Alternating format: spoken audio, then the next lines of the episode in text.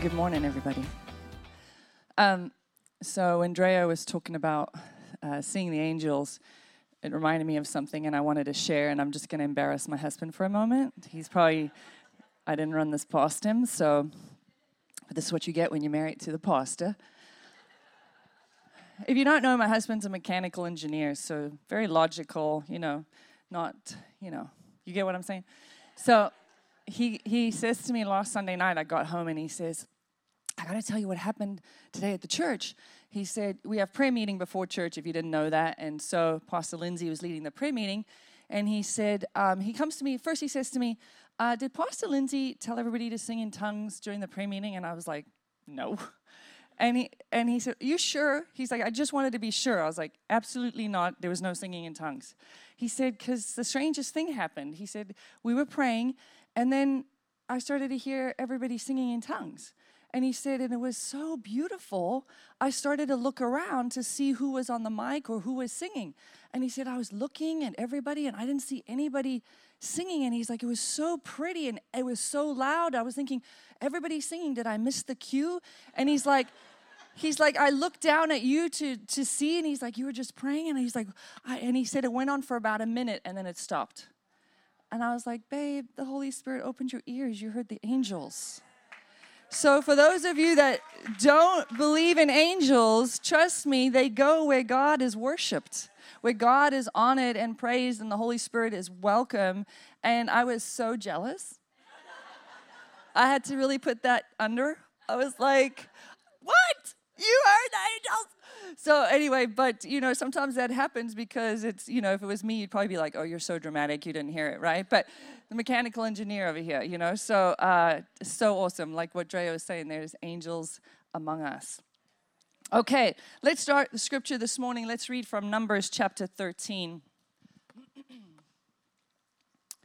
Numbers chapter 13 and verse 30. Then Caleb quieted the people before Moses and said, Let's go up at once and take possession, for we are well able to overcome it. So if you don't know what's happening, this is about to, they're about to enter the promised land. Israel's come out of Egypt.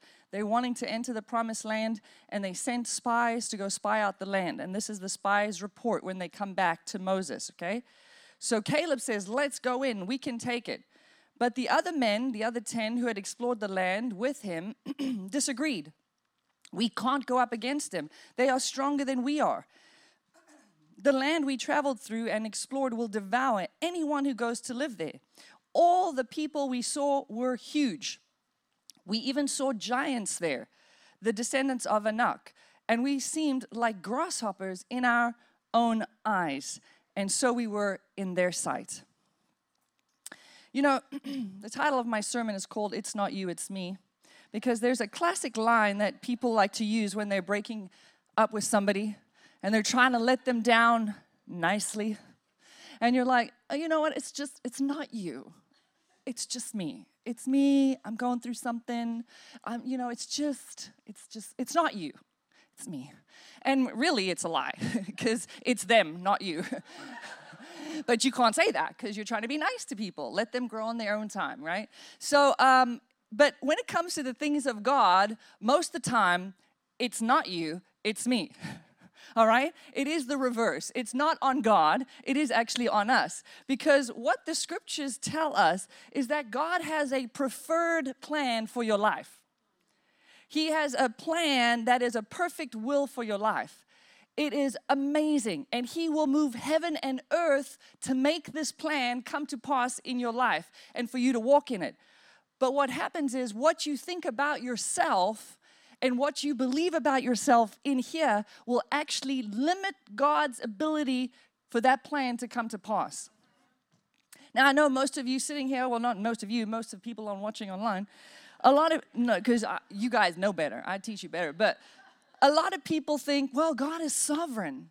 If He wants that plan to come to pass, it'll come to pass. People tell me that all the time. Well, God is in control. God will God is sovereign. You are correct. He is sovereign, but he limits himself to our free will. And he will do everything in his power to talk to you and encourage you and bring a sermon and have a friend push you and nudge you to get to your will, but he will also allow you the free will to live at the level you settle for. Because He is a shepherd and He expects us to follow Him. He wants to lead you by the hand to all that He has for you, which means you have to follow. And this is what this story that we're reading today is about.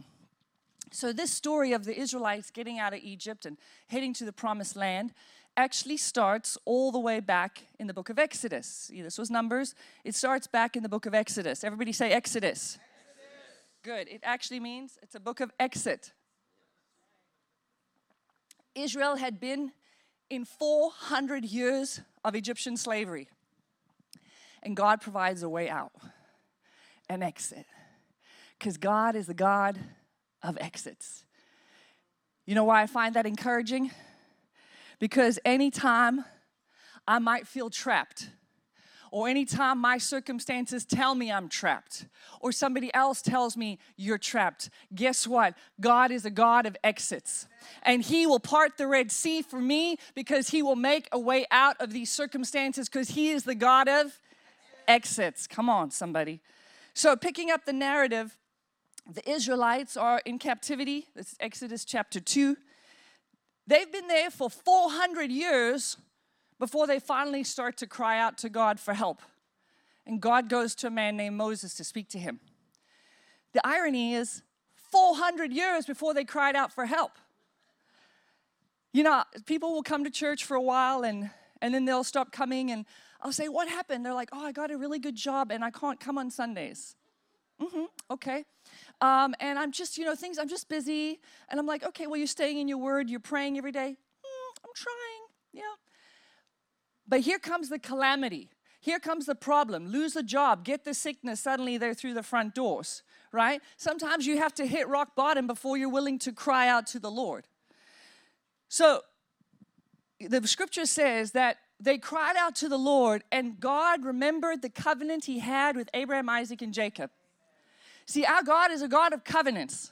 If you don't know what a covenant is, come to Bible college. We teach covenants and dispensations.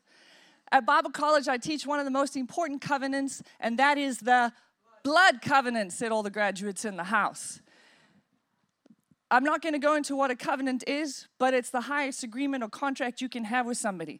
And we have the final and the best covenant God ever made with humanity, and his name is Jesus. And we're in covenant because of his blood, which means covenant means we are in family now. Everything Jesus has is ours. We have the same rights. What a covenant is, is when I walk into my dad's house, I walk into the kitchen, I open the fridge, and I start taking stuff out and eating it. I don't go, Mom, can I have something from the fridge, please? Is it okay if I get something? Beg you, please? No. Why? Because I'm his kid, I'm his family. And you know what my dad would say anyway? Help yourself. Please, have whatever you want. I love you. Take whatever you want. And that's what it means to be in covenant with God. Help yourself. See, God, the way God's covenant works is you can take freely whatever you want, you take it by faith. Faith is that deep, deep trust in God that He's gonna work it out. I'm not talking about, oh, a good positive feeling like, man, my car's about to be repossessed, but I'm sure God's gonna take care of it. No. God, faith in God means actually applying the scriptures, trusting what He says to do and doing it. So if you're struggling financially, God says you've got hundred bucks, tithe 10, give a little offering over and above that, and then you can stand on the scripture that says, Because I'm a giver, my God shall supply all my needs. Then I can go to sleep and rest, knowing God is taking care of it. so God starts speaking to Moses about the Israelites getting freed. The interesting thing is, the Israelites go and they talk to God about their problem. God goes over here and talks to Moses about their problem. Israelites are talking to God about their problem. God's talking to Moses about their problem. See, a lot of times we're wondering, we're praying and we're asking God about a problem in our life. What's going on? God, this, that, the other thing. And God is not really talking back to you. And you're like, God, where are you? Why aren't you talking to me? Why are you so quiet? Because a lot of times there is someone else involved in you receiving your answer. And you're wondering why the answer is taking so long. See, the Israelites were in a season of feeling neglected, abandoned, unheard. And God is over here talking to the answer, trying to get them to accept their assignment. So while you're feeling trapped in your circumstances and wondering where God is, what is taking so long? Why hasn't it happened? God, where are you? God is working behind the scenes. He's busy talking to your answer. He's busy talking to your miracle, trying to get your answer to accept the assignment. So while you're sitting thinking God isn't talking back to you, just because He's not talking back to you doesn't mean He ain't working behind the scenes. And I didn't even know we were singing that song today.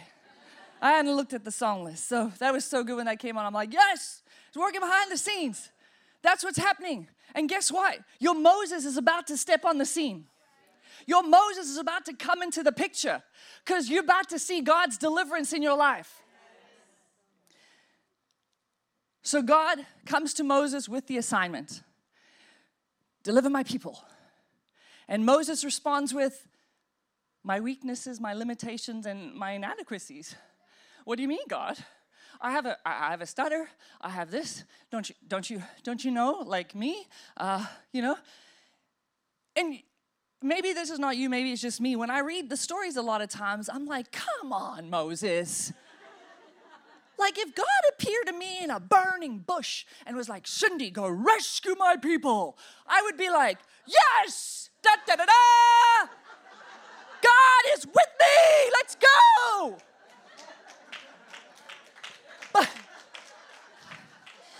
But, in actual fact, when God speaks to you, you're kind of like this, um, mm, have you met me? This is a little outside of my comfort zone, God. This is not really in my strength finder. Pastor Lindsay and I were talking the other week on the phone, and she was she was trying to help me come up with like a healthy meal thing. And she said, you know, she's like, or you could take some chicken and some veggies and did it, and she said, and you can make a soup. And I went, Lindsay, it's me. It's Cindy. Make a soup? I was like, soup only comes in a can or a box. Make a soup? She sort of, she laughed. That's only funny if you know me, of course. But you know, some things you're just like, what?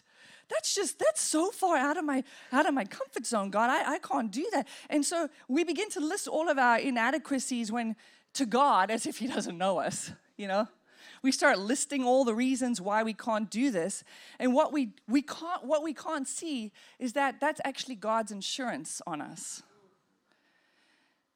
see because if we realize we can't do it alone that amazing goal that he's got set for you that amazing purpose that he wants you to walk in when you finally realize ah i can't do that alone Yes, that's where He wants you. Because then He's your shepherd. Then you will hold His hand and never let go. You will trust Him every day. You will listen to Him every day. You won't move without Him. You will hold close to Him because He is your shepherd. And that's why Moses was perfect. And so Moses comes to God and he's like, okay, I accept the assignment. And he says, okay, God, the problem is I'm going to Egypt. There's a lot of gods, there's polytheism going on down there. So I need to know, give me a name, who's sending me? And so God says, You want me to give you a name? He says, Yes. He says, Okay, you ready? He said, Hold on, let me get out my phone, let me messages.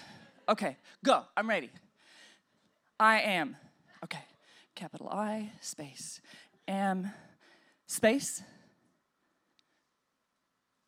and he says, That's it. What's it? I am that I am. What? Moses, you're going to need me to be so many things for you that one name won't accurately articulate all that I will be for you. I am fill in the blank when you need me. You need healing? I am Jehovah, Rapha, your healer. I am Jehovah Shalom, um, your, your, sorry, I am Jehovah Shalom, your peace. I am Jehovah Shammah, your present help in times of trouble. I am Jehovah Jireh when you need a provider. I am fill in the blank. That's all you got for me? Yes. Come on, people. What do you need God to be for you today? Can I get a shout in the house?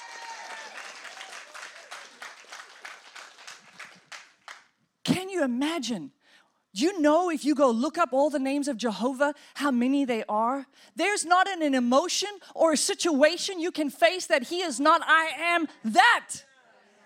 Can you imagine? Our God is so much bigger than you even can imagine. He is, I am that I am.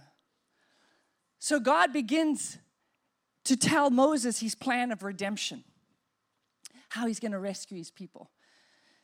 And let's read Exodus chapter 3 and verse 21. And he says, I will cause the Egyptians to look favorably upon you. They will give you gifts when you go, so you will not leave empty handed. They've been in captivity. This is their slave owners, people. God is getting them out. See, God doesn't want to just get you out of what you're going through, He wants you to leave with something. See, God's rescue plan is not just an escape, it's a victory lap. God's rescue plan is not just an escape, it's a victory lap. See, we all go through times of sufferings and hard times. We all go through it, it's, it's part of life. But what did you leave with? Did you leave with wisdom?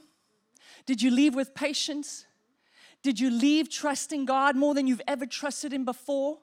Did you leave closer to Him than you've ever been before? What did you leave with? So many times people will celebrate what they've come out of, but what did you leave with?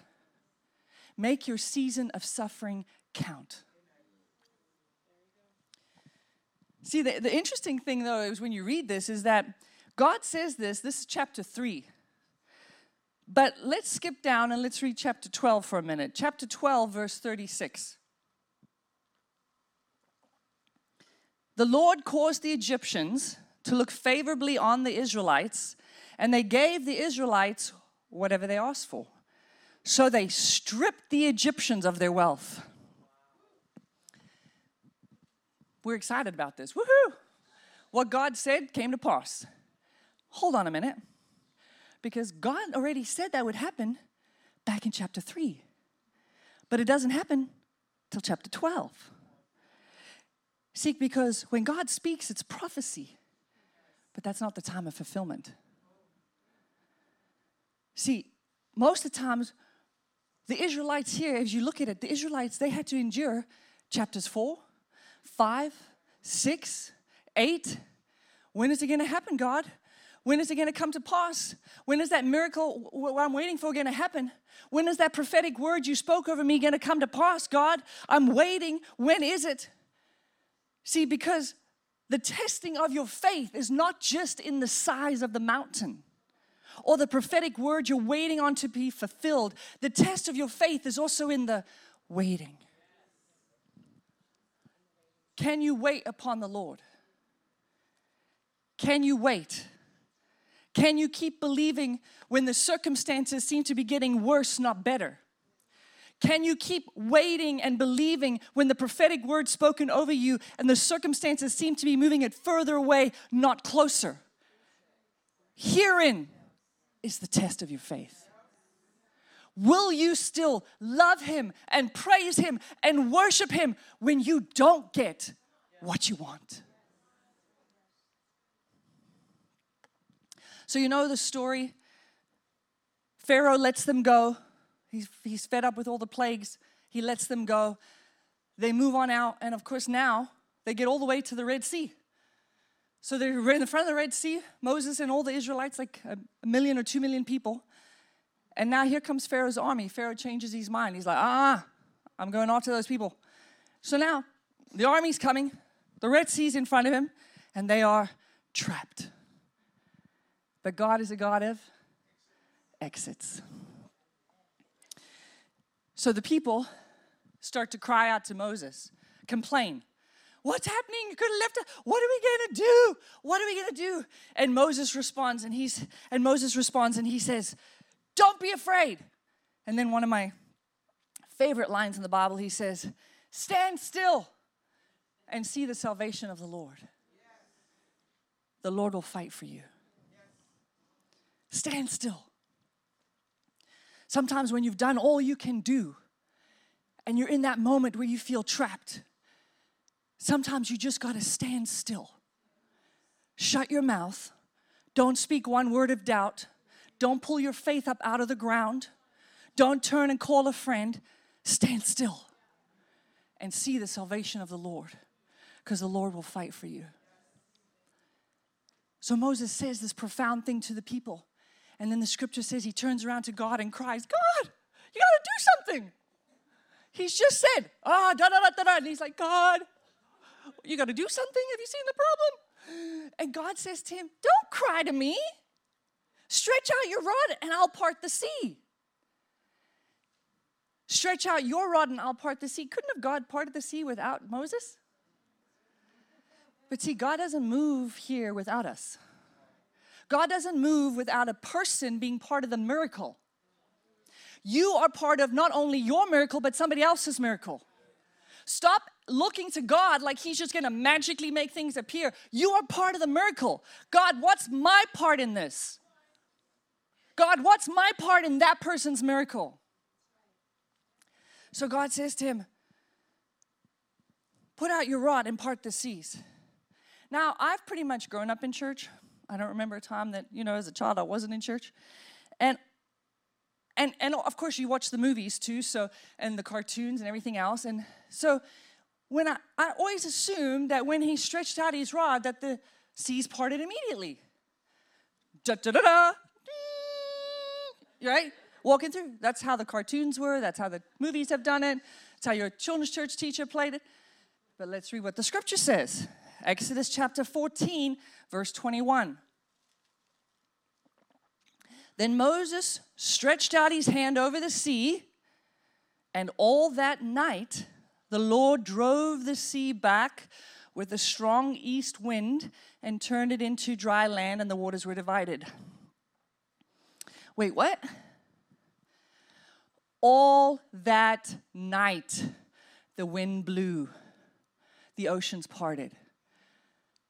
So it wasn't an immediate miracle. In fact, when Moses went da da da da, nothing happened. Nothing. He couldn't see a thing happening. But the wind began to blow.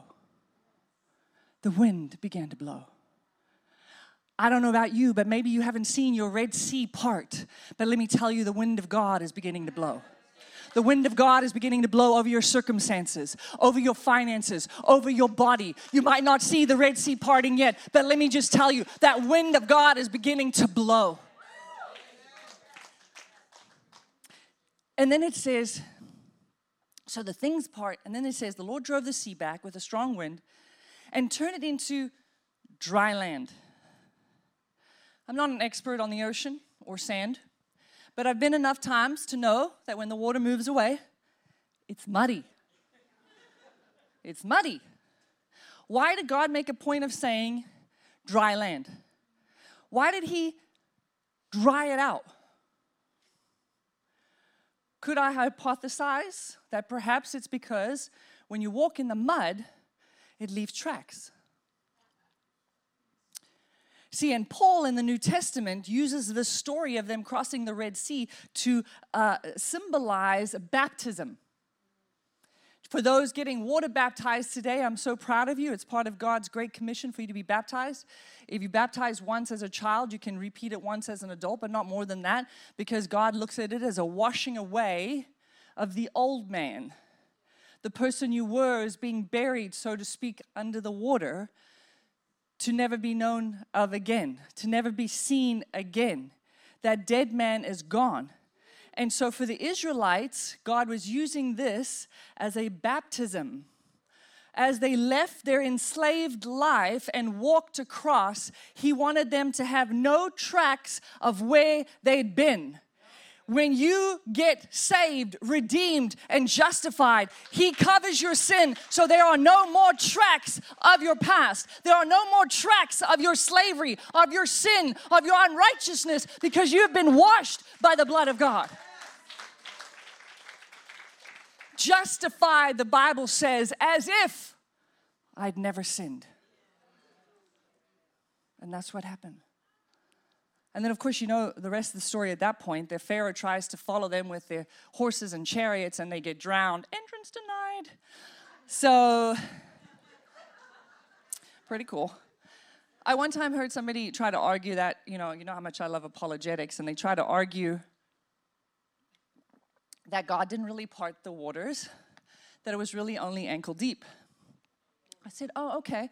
So that's that's an okay, we could go with that. But then how did the whole Pharaoh's army drown in only an ankle uh, deep of water?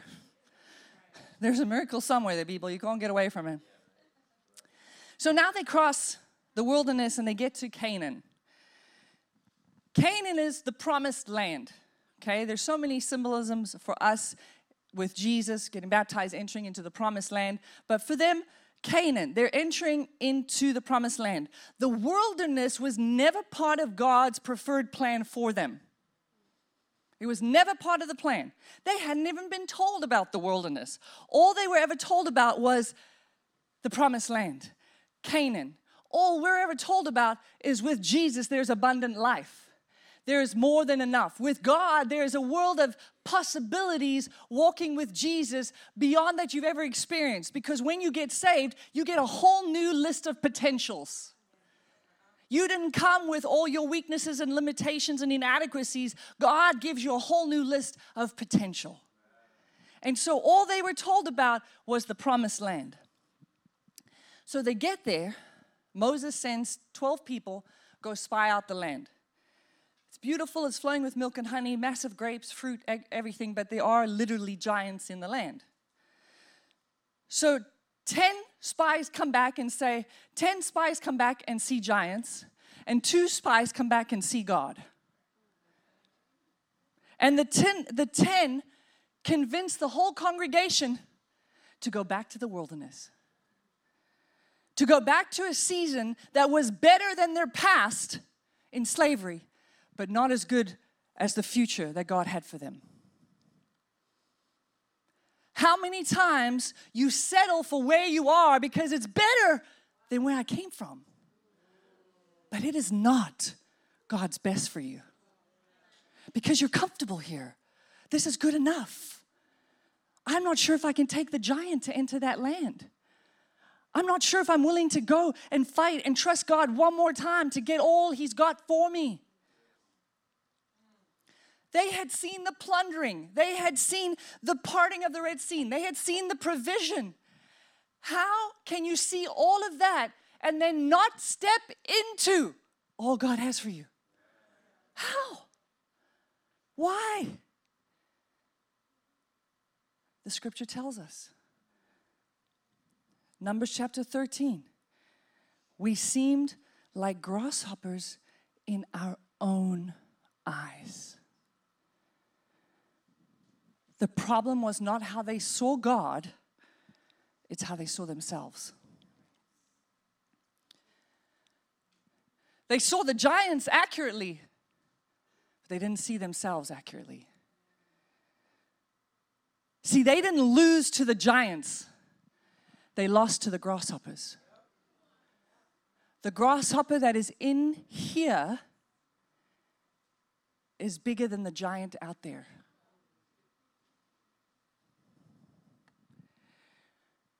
Will you take hold of the thoughts that come into your mind, that bombard you every single day? The ones that are, oh, and people make excuses, oh, it's just my negative self talk. Oh, sweetie, it's just the end of your future. Small things that have huge consequences. God tells us in the scriptures over and over and over again, and you're almost like, why do you have to keep saying this, God? He says stuff like, You're unique, You're a chosen person. You are have a, I have a destiny for you. I have a plan. You're beautiful. You're created with purpose. You're set apart. You're my chosen people for this generation. And you wonder why does God have to say that so many times? Because he's trying to get it through our six thick skulls. he has to constantly remind us of who we are. Us. We're the ones that need reminding because he knows that if we keep thinking this of ourselves, we will never step into all that God has for us. I'm not trying to promote narcissism, but you have to understand who you are in God and get off and over that self negative, defeating, fake humility speech. It's fake humility. God doesn't, God's not impressed when you come to him, you go like, God, I'm just so, you know, it's just, I'm just not Pastor Cindy. Of course, I'm being facetious, but you know what I'm saying. I'm like, come on, people. Like you, but you you think you're alone. You don't think I have to go through that. You don't think I have to fight those thoughts. You think that you do it one time and you're good for a year. No, literally, it's every single day. Every single day you have to do something. The enemy goes, "Are you sure you're ready for that? Are you going to be good enough for that? Are you sure that's not going to fail? Are you sure you're going to see that come to pass?" Folks, it's it's a daily thing. It says, "Take your thoughts captive." He ain't playing. But you have to decide once and for, for all those negative talks never come from God. Zero times out of them, they never come from God or the Holy Spirit. So any thought that opposes you being phenomenal for God's kingdom, reaching your full purpose, walking in divine health, operating in all God has for you, anytime a thought comes, you have to zip it. And you tell yourself, shut up.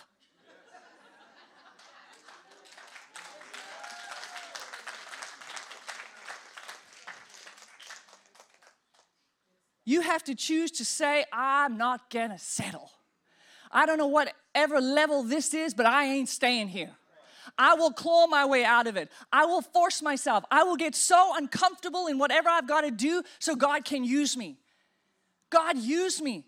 I pray the prayer. Break me, use me, stretch me, mold me. I don't care. Don't, don't leave me here for 10 years trying to figure stuff out. Push me.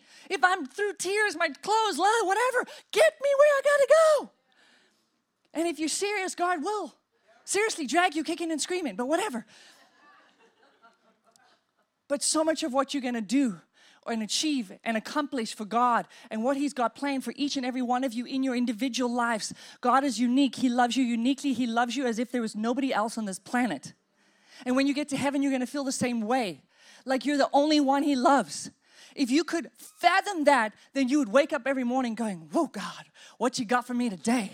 What are we doing today, God? What miracle is going to happen? Whose miracle am I going to be part of today? Because I am ready, God. What do you need? I can give, I can help, I can serve, God. I can encourage. What have you got, God? and shut off those negative thoughts. Stop the doubt. When the enemy comes and says, That's not going to happen, the circumstances are getting worse, this is getting worse, you've got all of that thought when the thought is finished in your head, you stop it. Stop right now. The Word of God says this. The Word of God says this. God is gonna, not a man that he should lie. He will come true. Whatever he prophesied will happen. Maybe this is not the moment of fulfillment, but I will stand in the waiting. I will wait. I will rejoice. I will not give up. I will hold on until I see my deliverance. All right, let's stand to our feet. Come on.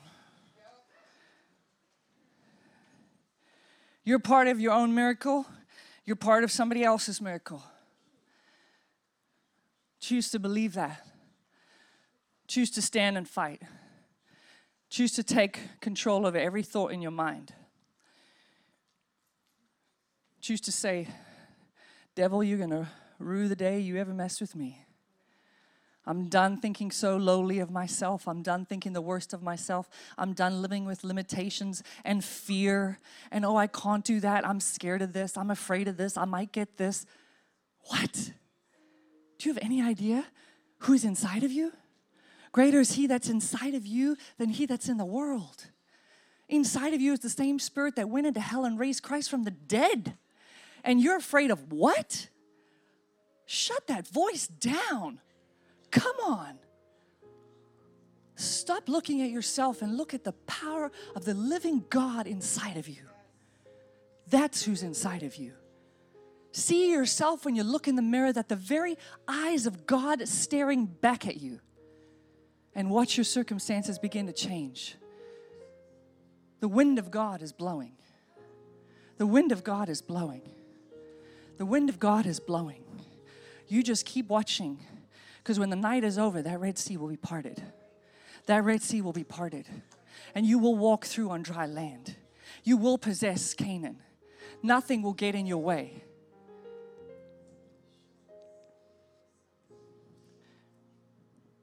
If you've never given your life to Jesus, if you've never surrendered, walking with Jesus is not just a hey, yeah, Jesus, you want to come and walk alongside of me. It's a it's a surrender to the King. It's a I will lead and follow you as my shepherd, knowing that God is a good God. He only has your best interest at heart. He has more good things planned for you than you could possibly ever even dream of.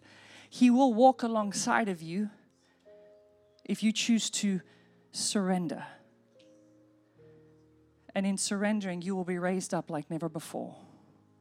He will fill you, He will anoint you, He will call you, and He'll purpose you. You'll finally know why you're on this earth because you were not born without a purpose, but you won't know it until you surrender. If you've never made Jesus Lord of your life, it's as simple as a prayer of acknowledgement and repentance. So if that's you, raise your hand wherever you are. I'm going to pray, pray for you where you stand. God's going to hear you, and your life will never be the same. So if that's you, raise your hand if you want to give your life to the Lord and I'll pray. All right. Can I have my ministry team come forward, please? We're going to close the service. I'm going to, if you need prayer, whether it's to receive the baptism in the Holy Spirit, whether you want to pray for healing, finances, whatever you need somebody to agree with you and pray with, they're going to be down front here. Uh, we're, we're entering the service early because obviously we have to get going and get to the water baptism as well. So we've got about 20 minutes and then we'll be shutting things down, okay? But folks, I hope you were encouraged today. I hope you were encouraged to fight, to hold on. Don't let go. We'll have the lights up just a little bit. Thank you, people, just so that they can see what's going on. The fight is real, but the victory is even more real. Don't take your eyes off the victory that God's planned for you. Don't take your eyes off the future that God's got for you. Don't allow the enemy to come and show you your circumstances because they're subject to change because the wind is blowing. Thank you guys. Love you all.